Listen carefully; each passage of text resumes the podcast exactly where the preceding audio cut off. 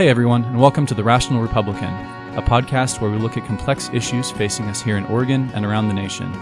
We'll try to address issues from a nonpartisan perspective and view our disagreements through a lens of respect rather than tribalism or divisiveness. I'm James Ball. This is Nick Perlasky. Hey listeners, how we doing? Today's podcast is brought to you by ProLift Garage Doors. ProLift is your one-stop shop for residential and small commercial garage doors, from openers, springs, and rollers to full reinstalls. They offer same-day service on all garage door repairs with no extra charge for evenings or weekends. Serving the greater Portland metro area, call today and set up your free estimate at 503-558-6349 or at proliftdoors.com slash Portland. Again, that's 503-558 6349 or proliftdoors.com slash Portland. On this episode of the podcast, we welcome Dave Drotzmann, who is running for Senate District 29 out in Eastern Oregon. Uh, we've had a couple of his opponents on, and so I think we're going four for four with our uh, SD 29. So, Dave, welcome to the podcast. Thanks, James. Appreciate you having me on today. Absolutely. No Nick today. He is out of town, and uh, we're actually f- recording this in Lake Oswego, so not in Hermiston. Um, so we kind of had to thread a needle here, and Nick was out of town. So, um, Dave, why don't you just take a minute to introduce yourself, kind of how you got into politics, why you're running for this seat, um, what your priorities are. I mean, anything you want to go for. Sure, absolutely. Thanks, thanks uh, to you and Nick for inviting me and uh, making this happen and coming to us today too here in Lake Absolutely. Oswego. Well, it's, uh, it's, a much shorter drive for me than it is for Hermiston. you. So. um, you know, I, currently I'm the mayor of the city of Hermiston. I'm in my 12th year. Uh, prior to that, I served eight years on the school board. Um, you know, I'm a local eye doctor, started uh, in practice in Hermiston in um, 1998, Thanksgiving weekend. We moved in. Uh, my wife and two small children got an opportunity to practice uh, eye care, uh, retiring provider there in Hermiston, 30 year provider, uh, was retiring. Two partners out of uh, Pendleton bought it out and they asked me to come down and run it for them. And I did that for five years. Um, we became partners in that time period. I bought them out of Pendleton. They bought me out of Hermiston. Yeah, vice versa. I bought them out of Hermiston. They bought me out of Pendleton. Got it. And uh, so I went independent for a long time. I now have two uh, partners and 16 um, a staff member. We are the largest eye care provider in Eastern Oregon. That's awesome. And so, you know, for me, it started, you know, as a young person, uh, why I engaged in politics and how I got involved. Uh, my parents divorced when I was young. My mom had to work two jobs to keep a roof over her head and food on the table. Um, and so I knew uh, at a young age, um, hard work, if I wanted things in my life, was going to be a, a, big part of that. And I had a community that surrounded us. They helped take care of us. They helped raise us. Um, very giving community and a very um, you know nice network of community members uh, that supported us, and um, I'm an extremely loyal person. And so, um, as I got older and was able to give back myself, um, I did as soon as I could. And um, my professions put me in a position that allowed me to uh, have flexible time to contribute to my community. You know, I served. I've been a 28 year Rotarian. I served on the Booster Club board for 10 years. Um, served in the Chamber of Commerce board. You know, like I said, eight years at the school board and 12 years now as mayor. And uh, six years ago, my colleagues at the League of Oregon Cities appointed me to the board of directors there. And just uh, recently, I took over as the uh, president of the League of Oregon Cities. Congrats. So that that is. Um, small town mayors, is that right? The League so the League Cities? of Oregon Cities represents every city in the city. Every city, okay. 200, all 241. Okay. You know, there's 1,500 mayors and uh, city councilors, and 70 percent of the state population. Um, and so our state association represents all of them from the littlest town of five people all the way up to city of Portland. Wow. Yeah. That's cool. Yeah. Well, so a lot of our listeners here on the podcast are kind of like Willamette Valley Republicans. Okay. Um, a lot of Portland, Salem. Um, I know, look, just looking through your website, a lot of um, Eastern Oregon priorities. And I think everybody on our side of the aisle recognizes that Eastern Oregon is very much left out of a lot of conversations. Yeah. But what is it that you think um, you can talk about? Uh, for those of us who live in, in Portland, Eugene, Salem, mm-hmm. that area, like what what is it that we don't know about Eastern Oregon that is that is important for for your community and and for your you know constituents? Yeah, you know, sometimes we get referred to, uh, unfortunately, as the Hicks from the sticks. Yeah. and um, we choose to live out there. Yeah. Uh, good, intelligent, hardworking individuals um, give you the shirt off their back. They're uh, blue collar, hardworking people.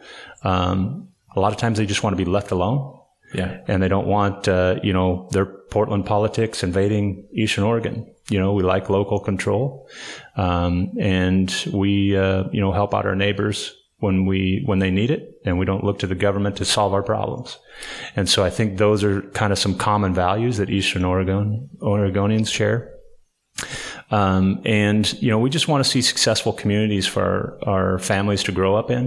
You know, good education system, jobs that can pay living wages, housing that's affordable, safe streets. Um, I think those are all common themes, though, that uh, even I five corridor Republicans could appreciate. Yeah. Um, and we could find common ground on a work end. You know, this urban rural divide. I think there's a lot that's. Uh, you know, you see the the or the Idaho movement out in my neighborhood. Um, The you know, Greater Idaho. Yeah. the Greater Idaho movement. You know, I think that's people are just feeling like um, they're not being heard, and they just want a good, strong voice in East in uh, Salem to stand up for them, and Yeah. that's what I'm going to do. I think that a big kind of fissure between the the left wing mindset and the right wing mindset is the purpose of the government. Hmm. And you know, to us Republicans, it's, I, I I think feel like the government the government's purpose is not to solve your problems. Mm-hmm. The purpose of the government is to protect your rights so that you can go solve your own problems. and I think the left looks so much as it's there's a problem, let's let's have the government solve it for us. And it, that's just that's just a complete backwards view of what the government's there for. And so I appreciate you all over there on the on the east side and wish we had a little bit more of that mindset here in in the Portland metro area. You know, and I would add on to that too. Um, you know, the left wants to throw money at everything, Yeah. and they want to throw your money at everything. Yeah, they think every problem can be solved by throwing money at it, Yep. which is uh, and and more and more is better. Um, and so I think we have too big of a government. We have too much regulation. We have too much overreach. Uh, and so I'm not going down there to increase the size of government. I would look to decrease the size of government and uh, return, you know, liberty back to the people, you know, our, our country was built on. Uh, Government shouldn't be there to solve everybody's problems. It should be an infrastructure, a framework of which healthy families and businesses could grow off of. We shouldn't be dependent on the government to do that for us. I think if you ever need a an anecdote about uh, throwing money at a problem, is the Metro homeless tax here in the metro area. Uh, nearly infinite amount of money to help homeless people, and the majority of that went to Multnomah County. And there was a lot of there were news articles that they could not spend the money fast enough. Yep. They they had like they they complain about money being the issue and we just need more money and we just need more time and we just need more resources and then you give that to them and they can't even do it properly Yeah. like No. they can't even spend the money so Yeah, though anyway. there's there's lots of those bad examples Yeah. uh, out there. Unfortunately, we are not good at, at spending uh, our constituents' money as a state. bad at it yes. Very bad at it. You know, audits would show you know d- you know time and time again across all departments that you know we need to do a better job and be more fiscally responsible. yeah. So you mentioned the greater idaho movement. Um, uh, what are your thoughts on that? I know i have mine being over here. I think if if you all left the state i think i would be in even much more trouble than we are now as a as an urban republican. Um, do you think it's got a shot uh, something you want to talk about or not I, I don't mind talking about it. Okay. Yeah, there's probably very few things I'm afraid to talk about. Um, again, I think people are angry and frustrated about Portland policies uh, dictating what the rest of the state does and feeling like they don't have a voice in that conversation. And I think people just want to be heard and want to know that their voice is being represented. I love Oregon. I absolutely don't want to leave it and uh, I'm going to be a champion to stand up for Eastern Oregon to to fight back against that and try and you know bring some common sense and a a good uh, conservative voice to Salem and make sure that they know you know we matter and we're important and we should be considered in the decisions that are coming out of Salem. Yeah, it's I, looking at the just the the logistics of having to if that thing were to get passed. Um, like I, I just don't think it has any real chance of of becoming a reality. But at the same time, you know, it's it's kind of shining a light on what exactly what you're talking about yeah. of of Eastern Oregon being kind of left out of these yeah. discussions. And you know, it'd be great if our if our Democratic colleagues would um, see that for what it is yeah. of these people are really frustrated with the way things are going and instead they just kind of dismiss it as you know hicks from the sticks just yep. being uppity and having weird opinions about things and uh, you know i think a perfect example of who i am um, i'm the first uh, mayor from the east side of the state to represent the League of Oregon Cities in over 20 years. Oh, wow. And so that's because I've been able to develop uh, a lot of relationships with Portland Metro mayors. Most of them are left leaning Democrats. Mm-hmm. Uh, they see me as someone with common sense, somebody that they can work with. Uh, they see that uh, I can bring, you know, a strong voice to the conversation and push back on things that are I feel like are in uh, incorrect for our families and our businesses, and stand up for everybody. Uh, I think the eighty percent of us reside somewhere in the middle, mm-hmm. whether you're Democrat or Republican, and unfortunately, the extremes on the 10% on each end, frankly, uh, are the loudest and getting the most attention. People just want to see us go to Salem and, and do good stuff and support families, make it a better community, safer community uh, for us to raise our, our children and grandchildren in. And, and that's what my goal is. Yeah. You're going to get me on a soapbox about social media and the 24 hour news cycle and right. that's making us more extreme, but yeah. I'll, I'll leave that for, for later. Um, so one of your priorities on your website, housing and homelessness. Yeah. Um, you always kind of think of homelessness as being a you know metro thing. It's a, it's a Portland problem. Um, what are you guys dealing with out in Eastern Oregon? Is it? I assume it's not quite. The, it, it's got to be different but similar. Yeah. Than what we're dealing with here in the metro area. You know, as I travel across state and across the district, um, we're seeing more of it. Uh, I'm now seeing uh, people sleeping on our doorsteps in our downtown downtown main streets. Mm-hmm. That never happened three years ago. You know, fentanyl has been absolutely devastating. Uh, we're seeing a lot of homeless folks in our community now. Um, but we're being pretty proactive. We were one of the eight pilot projects that came out of the legislature to uh, work on homelessness uh, facility solutions. Uh, we are the farthest along in that process. It's called the PATH Project, Practical Assistance Through Transitional Housing. It's a four community and county partnership where we're building um, housing, uh, literally like Conestoga huts. Okay. Uh, there's 22 of them. Um, but they also had connected navigation center. And so they'll have resources there not only for warmth, but for food and reconnecting people to society, hopefully, and drug and alcohol addiction treatments, but also other social services that can get them back into um, maybe a healthier, more productive lifestyle is our goal. Um, you know, unfortunately required by the state, you know, um, we have to have locations for those as well. Another mandate that came down that forced Portland ideas on every community across the state. You have to have a solution, and uh, you know, we're challenged by the Boise um, the Boise outcome and the Grants Pass outcome and the Medford decision. And so, you know, it's kind of created this framework by which we can assess time, place, and manner restrictions on homelessness. Those we'll are the, the circuit court decisions that are kind of hands, like handcuffing what you're able to do and what you're not. Absolutely. Yeah. yeah, yeah. yeah. Used to be able to, um, you know, ask people to move along, you know, if they were laying on your doorstep on Main Street. Um, but you did didn't have to have resources available for them. Now, communities, if they ask somebody to move along from public or private property, uh, they have to have a place to go. Hmm. And so, if a community doesn't have a place for them to go, you can't force them to go. They've got a right to be uh, hmm. in in public. And so, uh, that's our solution and that's what we're working on as a region um, to help with our homelessness. And it's it's about empathy as well. We're trying to provide a location for these folks that you know we had zero degree temperatures out there and a foot of snow. Yeah, and they're sleeping outside at, at night. Um, and you know nobody should have to live that way.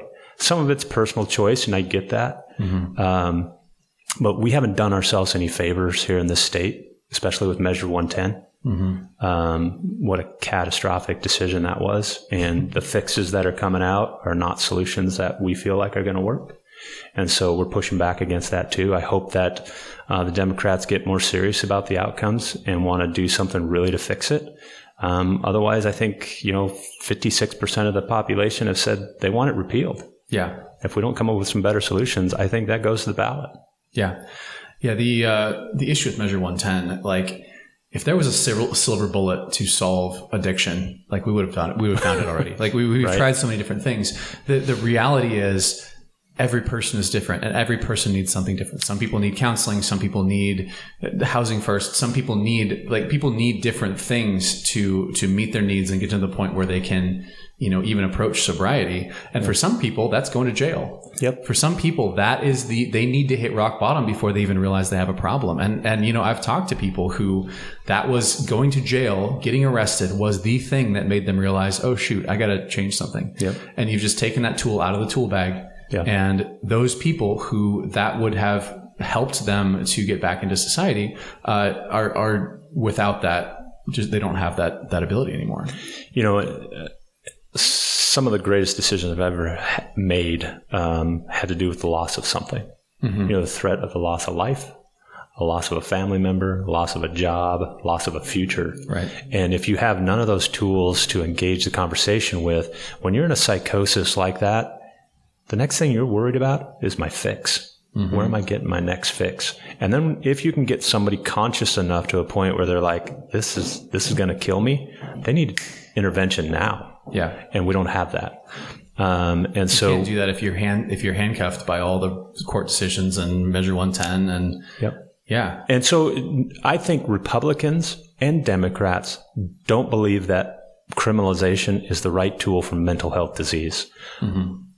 But um, it's got to be a part of the, the conversation to sometimes force that upon people because they can't do it themselves. yeah, And so, if we really are going to be empathetic about getting those people, your neighbors that are sleeping on the street, your community members that are sleeping on the street, getting them off of there, um, making them more productive, we've got to um, we've got to help them with that decision. And sometimes that's going to require um, confirmation through, uh, you know, a public safety program, Yeah. criminalization. And you know what? Get into health care system. They get mental health relief. They do drug and alcohol counseling. They get back to being productive members. Let's expunge it. yeah, Let's divert it. I think Republicans are completely supportive of that. But this uh, idea about you know a C misdemeanor misdemeanor and a deflection that the officer has to present to this person, yeah, they're not going to agree to go to jail. Yeah, yeah, I'll go to treatment. Yeah, you're never going to see them. Kind of like we do with this kind of parking ticket thing we give them right now, right? yep, and so we've seen uh, in the last uh, three years since its implementation, 50 phone calls and like five people actually, you know, go through treatment. yeah, Yeah, it didn't work. yeah. So we, we've got to find a, a better solution. I think part of the mindset problem, at least here in Portland, well, it, it's twofold. One is that we can deal with the homeless problem by by meeting people on their own terms. Hmm. That we just need to get harm reduction long enough until people are ready to come and and and get sober. And like the reality is, sometimes people never get there. Yeah. they they end up dying before they're ready to to unfortunate to to hit the point of of wanting that. And harm reduction is really just enabling. It's enabling bad behavior. It's it's enabling people to slowly commit suicide. And there, but there there needs to be a a pathway that goes from uh, that goes from where people are to sobriety. And you can't just say, "Oh, we're going to hand out free needles and we're going to hand out, you know." Food Tinfoil and and tinfoil pipes and- and you know make sure that people can exchange needles for free ones and expect that eventually they'll come around because that like very clearly isn't working. The other problem that we're dealing with here in in Portland in particular is that all these services are farmed out to non nonprofits. No accountability. Um, no accountability, and you also have a problem where um, there is no incentive to stop treatment. You mentioned that you need like you once once there's no longer a need for these programs, they they're gone. Right. You cut them, and if Right. they're a government program, that's a lot. That's maybe not easy, but it's it's a it's a step forward. Whereas if you have a nonprofit who this has been who is receiving all of their funding and all their employees rely on this government funding, there's really no incentive to Be fix the problem. No, there's there is all of the incentive in the world to continue harm reduction, quote unquote, until the end of time because that's what keeps them employed. Yeah, I think I try not to judge people uh, as if, if it's a nefarious action. But absolutely, um, you know, where's the incentive to be successful? You know, and I think it comes back to accountability and responsibility. And we're not asking people to be accountable for anything anymore. We're not asking them to be responsible for their poor choices. People respond to incentives, but they are still people, and they can make decisions. We we're not. They're not just animals that are gonna, you know, click a button or go a certain direction. Like they they're autonomous human beings that can make these. Yeah, And Sorry. you know, and we live in the greatest state in the world, and I'm uh, completely about individual sovereignty. Mm-hmm. But when your individual sovereignty is affecting me and my community, yeah, we need to have a different accountable solution. And right now, what we're doing is not empathetic. It's not helping the in- individual. It's enabling the individual, and we're complicit in that. yeah. We need a different system. Well, I would love to see the Republican response to this because, like I said, my my only experience is the way Democrats do things, and it's just a disaster. it's just mm-hmm. infinite amounts of money getting swirled around in circles, and nobody actually fixing anything because there's a, there are all these incentives to not fix anything. I'll, I'll use the old adage: we don't have a revenue problem; we got a spending problem. Yeah. You know, and our state is not great at using taxpayer dollars, and we've got to be more accountable and more responsible to the people that are sending their money to us, and we got to come up with some solutions that are working. Right now, a lot of these solutions aren't working. Yeah. And uh, I'm I'm one individual. I'm not saying I have the solutions to it all, um, but I'm a pretty intelligent, competent individual. I'm a hard worker. I research the heck out of things. I'm constantly reading, um, and so you know I think I can engage and and uh, you know it's a, at the end of the day it's a relationship business as well, and I think I can build on those relationships and we can do some good things for the state. Yeah, great. We've got a lot of other priorities here on your website. Is there any one that like kind of stands stands out to you? I guess we kind of gone over taxing and spending, and then the homelessness, We didn't talk about housing. You mentioned housing. Oh yeah, yeah, yeah. Go ahead. Um, So, you know, housing, number one challenge every community I, I go to right now is faced with, and, you know, all levels, affordable, market rate, and even upper level housing. There's just not enough of it. And it's so expensive. yeah, Um, and so we've got to figure out a way to um, incentivize more development. Um, you know, and land use is an issue too. And so we have an, some, you know, it's especially over here, some urban growth challenges. Um, and so I, I like the proposals that are coming out around housing. Um, infrastructure, you know, our, our state's over 100 years old, and some of that infrastructure in our communities is 100 years old. yeah, I've seen wooden pipes. I've seen pi- I've seen pipes with holes in them, you know, that water or you know uh, wastewater is supposed to be flowing through. You know, those are the kind of infrastructures that we have, and it's expensive to replace. And when you're talking about Hermiston's the 33rd largest city in the state, there's 210 cities smaller than Hermiston, and a lot of those cities don't have the resources to replace that stuff. Super, super expensive. And so, you know, there's an avenue by which the state could step up and help build more housing, investment and infrastructure. You know, Hermiston's put an infrastructure plan in place. We now have 2,000 homes in the pipeline. We just got to get them built. So part of the challenge now is this interest rate has slowed everything down. yeah, Um, but you know, we're we're one of the fastest growing communities and continue to be. You know, we're the largest community in Eastern Oregon now. Uh, a lot of it has to do what we've done around housing, and we've been able to build it and uh, provide provide housing. So uh, the cost of it's getting extremely expensive as well. Um, but we've I'm I'm glad that the governor and I'm glad that the legislature this um, session has made that a priority because we need to build more houses and make it more affordable so people can live in our communities. The funny part about that whole thing is this is a, a priority for Governor Kotek, and it's the Democrats in the legislature who are dragging their feet and being Mm-hmm. problematic with this whole thing.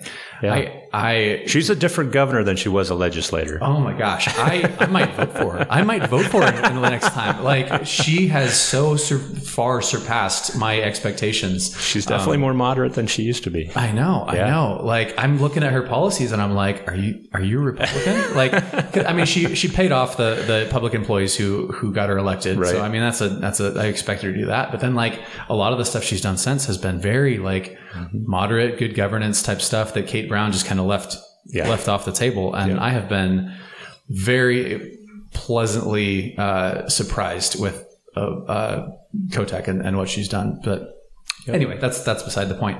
Um, I it's such a tricky problem. Housing is such a tricky problem because you have, especially in Oregon, you have your urban growth boundaries. And so you have a limited supply of land that you can build on. And then within the urban growth boundary, you have just regulations and zoning. And again, this is from a, a you know, Portland centric mindset, but I've got a friend who uh, is the executive director of a, of a nonprofit downtown and they have a building that has a leaky roof. Mm-hmm. And so he was trying to like fix the leaky roof and it was going to be, you know, $20,000 or something. And, um, when he goes to pull the permit, it gets d- denied because his building is not up to earthquake code. Yeah. And so he has to retrofit the building before he can do any renovations, including replace the roof. So now this twenty thousand dollar project has become one and a half million Oh my to gosh. to retrofit this building. And so he's like, "Well, can I can I sell this? Can I just get out from under this thing? It's a historic registry. It's a historic building." So he can't he can't tear it down. Nobody else wants it because mm-hmm. nobody everybody else everybody knows it has hundred you know one and a half million dollar renovation before you can do anything to it. Right. He can't sell it. He can't tear it down. He can't fix it. Mm-hmm. So what do you do? Yeah. I mean, he's he was at, this is like a year ago that I was talking to him about this, and he was going around looking for for grants, looking for exceptions. He was like he was that that was the point where he was at of I, I there's nothing I can do apart from just like ask for government assistance to to help this. And so, I mean, I I use that as one anecdote of a broad problem of oh we need middle housing. Oh we need low you know affordable housing in inner city portland so that we can you know have you know people can be lower lower income folks can be closer to those hourly jobs. And uh and then the city just shoots themselves in the foot when it comes to giving people the ability to actually follow through with those things. So um Yeah, we you know we uh, have overregulated the industry to death, and uh, we've Yeah. got to figure out you know it, it shouldn't take months or even years to build a project because of all the regulatory hoops you've got to hop, um, hop through. Yeah. Time is money, and Yeah. as we see interest rates, you know. Uh, Every month, every week that goes by is costing the developer money. And so we've got to get more housing done more quickly. And we also got to, you know, create avenues for people to get into the workforce. You know, we need apprenticeship programs. We need more plumbers, more electricians, more laborers. Um, you know, we need more of those individuals uh, coming out of our high schools and, and getting into that workforce and uh, supporting that industry because there's not enough housing contractors. For decades, we haven't, you know, invested in that infrastructure.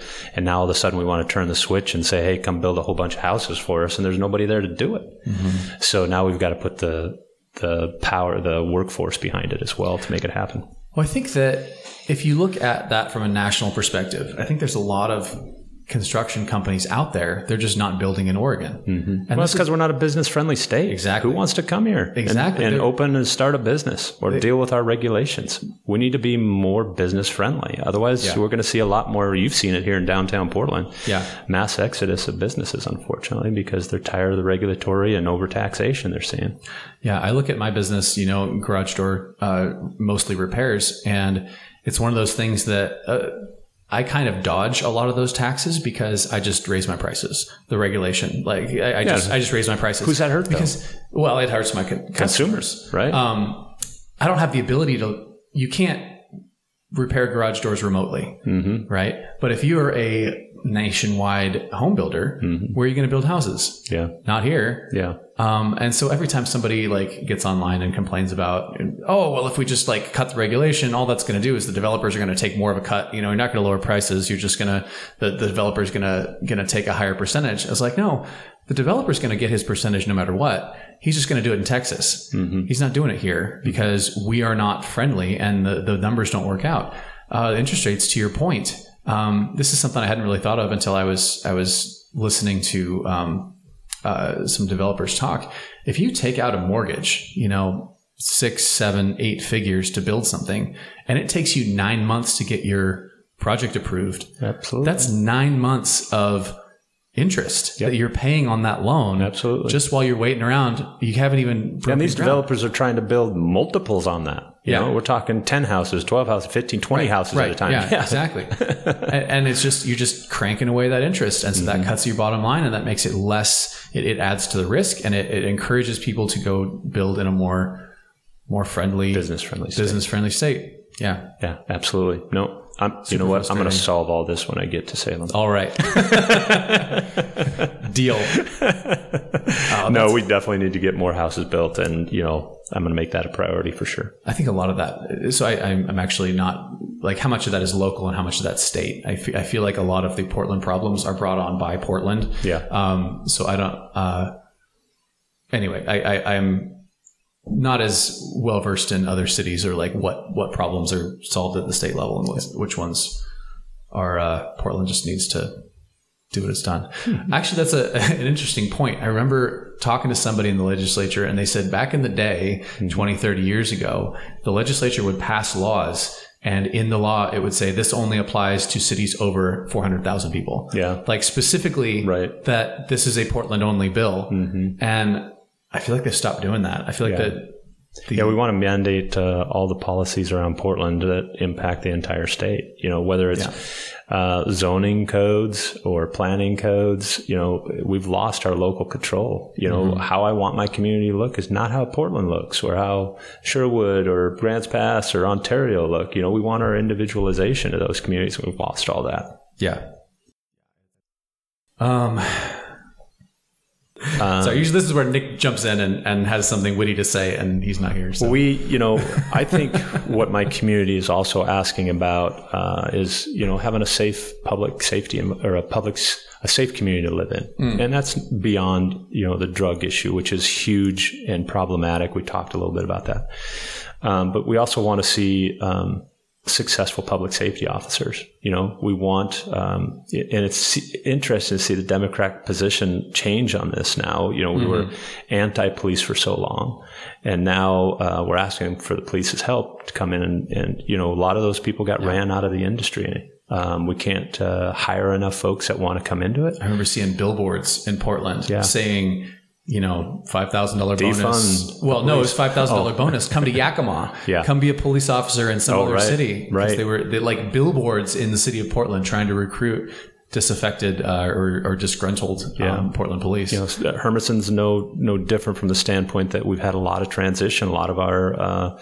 more senior uh, public safety officers have retired, and we're you know fortunate in that we've been able to recruit and get some new people. But the training process is you know a year to get those people through the training process, and so we want to see um, you know healthy communities from that perspective as well. That we have. Um, you know, public safety officers do a difficult job every day. and they need the respect they deserve. They need the pay that they deserve, and um, you know we need we need them to know how important they are, and we need to rechange that or reframe that um, position because there's a lot of good folks out there. Just because you see one bad apple, you know, in Georgia doesn't mean they're all like that. Mm-hmm. And I'm not saying that that's excusable by any means. Um, these are good, hardworking individuals that want to just keep their community safe, and we need to to support them. So we need to reframe that conversation too, and and then you know create an environment where they want to work and support their communities again, and be happy to go out in the street and not have them be handcuffed. Right now, Yeah. you know, cuffs are taken off the criminals and put on the officers. Yeah. Uh, we need to change that. Yeah.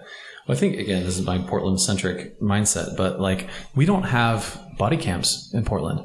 You know that that We've is- had them for like ten years. yeah, it's it's it's so dumb that this this you know the the the fairly simple, not that high cost thing can be implemented that protects not just the not just the subs- suspect but the the Officer. officer. Absolutely. It protects everybody just having everything on tape. And we just, the city of Portland just doesn't do it. For what reason? Who knows? Mm-hmm. Right. Uh, no idea. Um, and they'll probably say it's a, a fiscally conservative thing. That's usually whenever they don't want to do something, they, they, They seem to have call plenty of money. I'm not sure. yeah, yeah, yeah, yeah. They no, every- they. I've seen this with the with the I five bridge as well. Anytime somebody who doesn't want to expand the I five bridge and to make it more lanes ta- talks about how we can't afford it and we don't have the money. Right. And this so this is just like if it's something they want to do, we have plenty of money, or we, or we need more money to do it. Right. And if it's something they don't want to do, it's like, oh gosh, we gotta gotta make sure that we're we're being you know being responsible with with taxpayer money. Prudent. It's like yeah, whatever. Um, But yeah, you're absolutely right, and I think that um, you know here in Portland, there, there's it, there's definitely a balance between supporting police and also holding accountable the bad actors. Yeah. Um, I think that that, that I think are- police want bad actors held accountable. yeah, yeah, You know, uh, I think we, we're all in agreement with that. yeah, Um, but they're not all bad actors, and they shouldn't all be treated that way. yeah, absolutely. And that's what you know the the ACAB movement was is just like they're all bad actors. It's like, well, no, um, but yeah, there need, there needs to be accountability, and I think that that is. I, I hate this argument in a sense because I feel like the left has some valid points as far as police accountability, but then they have like with everything they just take it way too far, and um, because like the accountability is a big thing. The um, I forgot where I was going with that, but yeah, basically, like people, the, the the bad apples need to be weeded out, and the the police union, I think, is a big um, protects a lot of bad actors more than they should. I've seen a, a number of of examples of that where um, people are reinstated or given their jobs back because the the public employee union pushed for it. So. You don't need to comment on that. That's just my my two cents. Well, I, I will say that you know prosecution is a challenge. You know, a DA's office need additional resources. Our our specialty courts. You know, um, when we're talking about drug courts and parole and probation, and the people that are trying to um, reintroduce individuals into our communities, the, a lot of disinvestment in that has happened over the last several years. Those people need some additional uh, resources and support too. If we're really going to get serious about um, transitioning people off the streets and, and making a difference in crime, we need to also invest in in those uh, individuals as well. Yeah. And also things like I think that banning the box as far as felons was a good step in the right direction. That was a left wing Democratic proposal. Um, we are so good at punishing people, and that, but once you get tagged with that box of being a felon, mm-hmm. you're just kind of discarded by society. Mm-hmm. And as a small business owner, I'm not going to hire a felon Right. because I can be held accountable. Like if if they do something or relapse or do whatever, you know, that's on me for hiring them. My business, I'm putting my business at risk by mm-hmm. hiring these folks. Whereas if I hire somebody who is maybe, you know, a, a, still a bad actor but doesn't have a record, I can at least claim that I, I didn't know what was going on. You know, I can I can plead ignorant, but um, if if every business owner is put in that same position of you can hire this felon who's highly qualified who needs a job and if he doesn't get a job he's going to go back and into a life of crime or you can hire this non-felon and which is the safer choice who is you know maybe not putting my co- my company at risk um, I'll tell you who I'm going to pick every time Yeah. And so it's just, it's just it's frustrating you know you need to these people need a pathway back into society and not just you know hourly working at the grocery store Yeah, you know? if they've done the time, Yeah. you know, and um, you know, given their society their due back, we should figure out ways that we can reintegrate them uh, and a lot better, and try and find them some housing too. They end Yeah. up on the streets a lot as well. housing is another thing i i had i've written a uh, letter of recommendation to a uh, apartment complex for a friend of mine who was has a record incarcerated. um, because he knew that he was going to have a hard time getting housing and he wanted uh, a character reference. Yeah. It's like that. That is insane. That if you have the ability, like you have the means to pay, that that you have to get a letter of recommend- recommendation to yeah. to get housing. Yeah, But let's. Can we? Can I talk about a couple other things? absolutely. So you know, um, let's talk a little bit about electrical infrastructure. You know, Yeah. power grid super important where I'm at. Obviously, we've got dams, we got windmills, we got solar. You know, and having Not as uh, many dams as you used to. Well, those are well, more south, but yeah, we haven't torn any out yet. Nor am I supportive of on the record um, that uh, you know infrastructure in a reliable electrical grid super critical where I'm at, Mm-hmm. and then water. Water's huge. You know, in our state, it's what it's where I, we're at. You know, Columbia is our lifeblood. You know, and uh, protecting it is super important, but also utilizing it uh, to the benefit of our state and our farmers. You know, Washington and Idaho seem like they can pull endless amounts of water out of that Columbia for you know agricultural production, and we're extremely limited by policies of this state. So we've had a lot of good success in the Columbia Basin in the last several years. Um, three major projects have gone in you know, the state made a small investment. I, I say small, eight to ten million dollars, but the community made uh, close to eighty-five million on top of that Wow. from public funds to help go into infrastructure, and we now have billions of dollars of um, you know crop production that's being produced now from dryland wheat farms that are now going into corn and potatoes and onions and higher, higher value crops that are meaningful and impactful to our region and our state. Those are also you know dollars that are going in the state coffers because we're now more productive. Yeah, absolutely. And, and you know, we also have a water safety issue. You know, not just in my region, but across the state, trying to protect water and, and do what's best by our neighbors and and families. Um, and so, trying to find some solutions uh, some, maybe some of the groundwater issues that we're dealing with. I know you guys don't see that quite as much over here. yeah, that's one of the things. Yeah, being in the the valley, you don't really Yeah, water rights and water resource management is not something we just drink about. rainwater. Yeah, yeah. Right? plenty, plenty of rainwater. Yeah, for sure. So those are big issues in my region, I, as well as the southwest part of the state. Um, and so those are things that I want to make sure that I'm working on and supporting in, in the legislature too. Yeah, I'm curious about um, electrical because I I, I know a little bit more about that, although not not a much.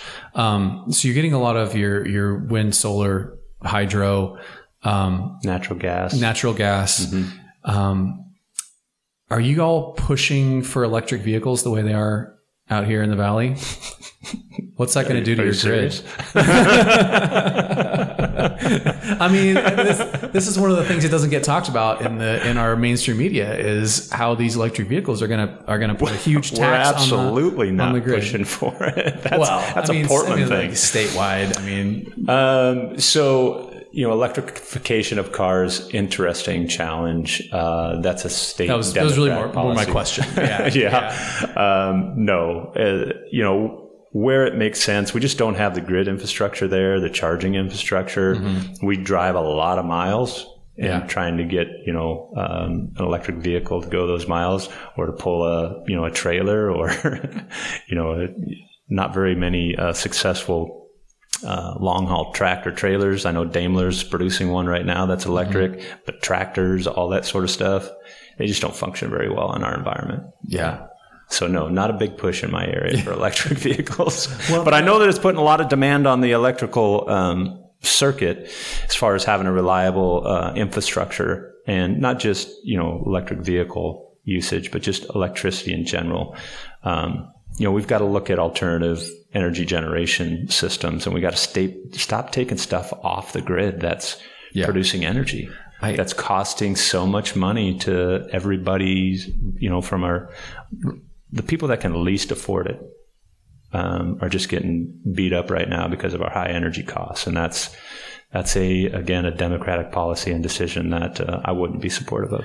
I kind of alluded to um, the the I think it was the Klamath River dams that were they were just torn out recently, and you know it, I, I made this argument to people. I was like, why are we taking away green power generation? Like this this is dumb. Like why why are we doing this? They say, oh, it's for the for the salmon. I was like. There's not more salmon. Like, I think there's a lot more salmon than there is. Like, if, this, if climate change is what we what we say it is, and that this is a you know global huge issue that needs to be addressed. Um, is it, can the salmon find someplace? I mean, anyway, anyway. Um, but what it really came down to, and it took a little bit of digging, was those dams needed to be upgraded. They didn't meet whatever criteria that they're supposed to be, and it was going to be prohibitively expensive for whoever owned them, whether it's PGE or, or whomever, to upgrade them. And so they petitioned. They made it this environmental issue to tear out the dams, so they so they could use taxpayer money to tear them out rather than uh, upgrade them Interesting. the way that they were supposed to. So this is like Conspiracy like this theory, is I'm this is crony capitalism. This is this is not is not environmentalism. It's crony capitalism where somebody got taxpayer money to pay the, the bill that they were supposed to pay. Yeah. So, I, you know, I'm also a, a supporter of, um, you know, small cell nuclear. We need to have the change the Mm-hmm. Conversation across the state around nuclear energy. It's the best um, carbon neutral um, energy generation out there, And why illegal in the state of Oregon. Why aren't we talking about it in the state of Oregon? Yeah. Yeah, so um, you know that's something else I'll I'll advocate and push for. Um, that I think is important to the conversation as we talk about energy production. And, you know, we need more of it, not less. Absolutely. Yeah. I think nuclear is, if there is such a thing as a silver bullet for, for power generation, small scale nuclear is, is the way to go. Yeah. Um, so we are getting toward the end of the podcast. So one of the things we like to do with our guests at the very end is ask the question, who is your favorite Republican? Hmm. So living or dead, you know, current, past, doesn't really matter. Future, if you know any of them. Um, Dave Drotzmann. hey, um, you know, you could. That's you know, uh, I'm a I'm a Reagan Republican. Yeah, and that's I mean that seems like an easy one, and yeah. Um, but at the same point, that's where I'm at. Uh, I think I think you'll find that I'm very pragmatic. I'm common sense. Um, I think about first and second order consequences of the decisions that we make. So much of what we do today uh, are knee jerk reactions to an immediate problem, and don't think about the five and ten year or twenty year consequences of those decisions. Now we've got to go back and fix a problem that we created. Yeah, and so you know, talking about uh, pro business, you know, trying to support um, you know, our small and mom and pop shops like yours, you know, mm-hmm. trying to make you more successful. Um, you know, 98% of, of, businesses out there are small businesses and they have, you know, uh, less than 200 people in their workforce. Yep. And what yep. is it? 95% have less than 20.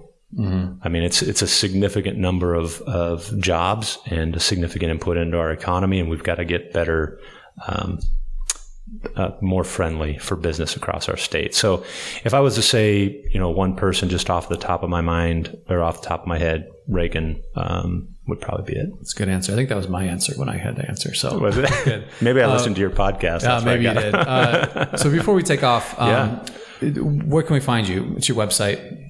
drotzmanfororegon.com. Drotzmanfororegon.com. Yeah. Okay. You can reach me there. My cell phone's on there. My email's on there. Uh, my platform, who I am, you know, previous podcasts, uh, previous news articles, all my endorsees, uh, all that sort of stuff. You can find me there. Cool. Awesome. Drotzman, right, Sam? drotzmanfororegon.com. I, have it, I have it pulled up. I can I can double check for you. Yeah, drotzmanfororegon.com. Got it. Okay. Well, anyway. yeah, that'd be bad if I gave somebody the wrong website address. Well, thank you so much for taking the time to come out here and uh, enjoy your drive back to Hermiston this afternoon. Uh, James, thanks for what you and Nick are doing uh, to, you know, move the Republican um, conversation Absolutely. along because there's not enough of us out there. And uh, having conversations like that, getting people to know who we are mm-hmm. uh, and what Republicans stand for, uh, I think is an important message. And I appreciate what you and Nick Thank are you. doing. Thank you. Appreciate it. Okay. All right. With that, we'll end. And listeners, we'll talk to you next time. Thanks for listening to the Rational Republican podcast. Your hosts are James Ball and Nick Perlosky. The show today is brought to you by ProLift Garage Doors of Portland, serving the greater Portland metro area for all your garage door installation and repair needs. If you'd like to get in touch with the show, you can email us at james at jamesaball.com or follow us on Facebook, Twitter, or Instagram. You can find our episodes at jamesaball.com, Apple Podcasts, Google Play, or wherever you find your podcasts.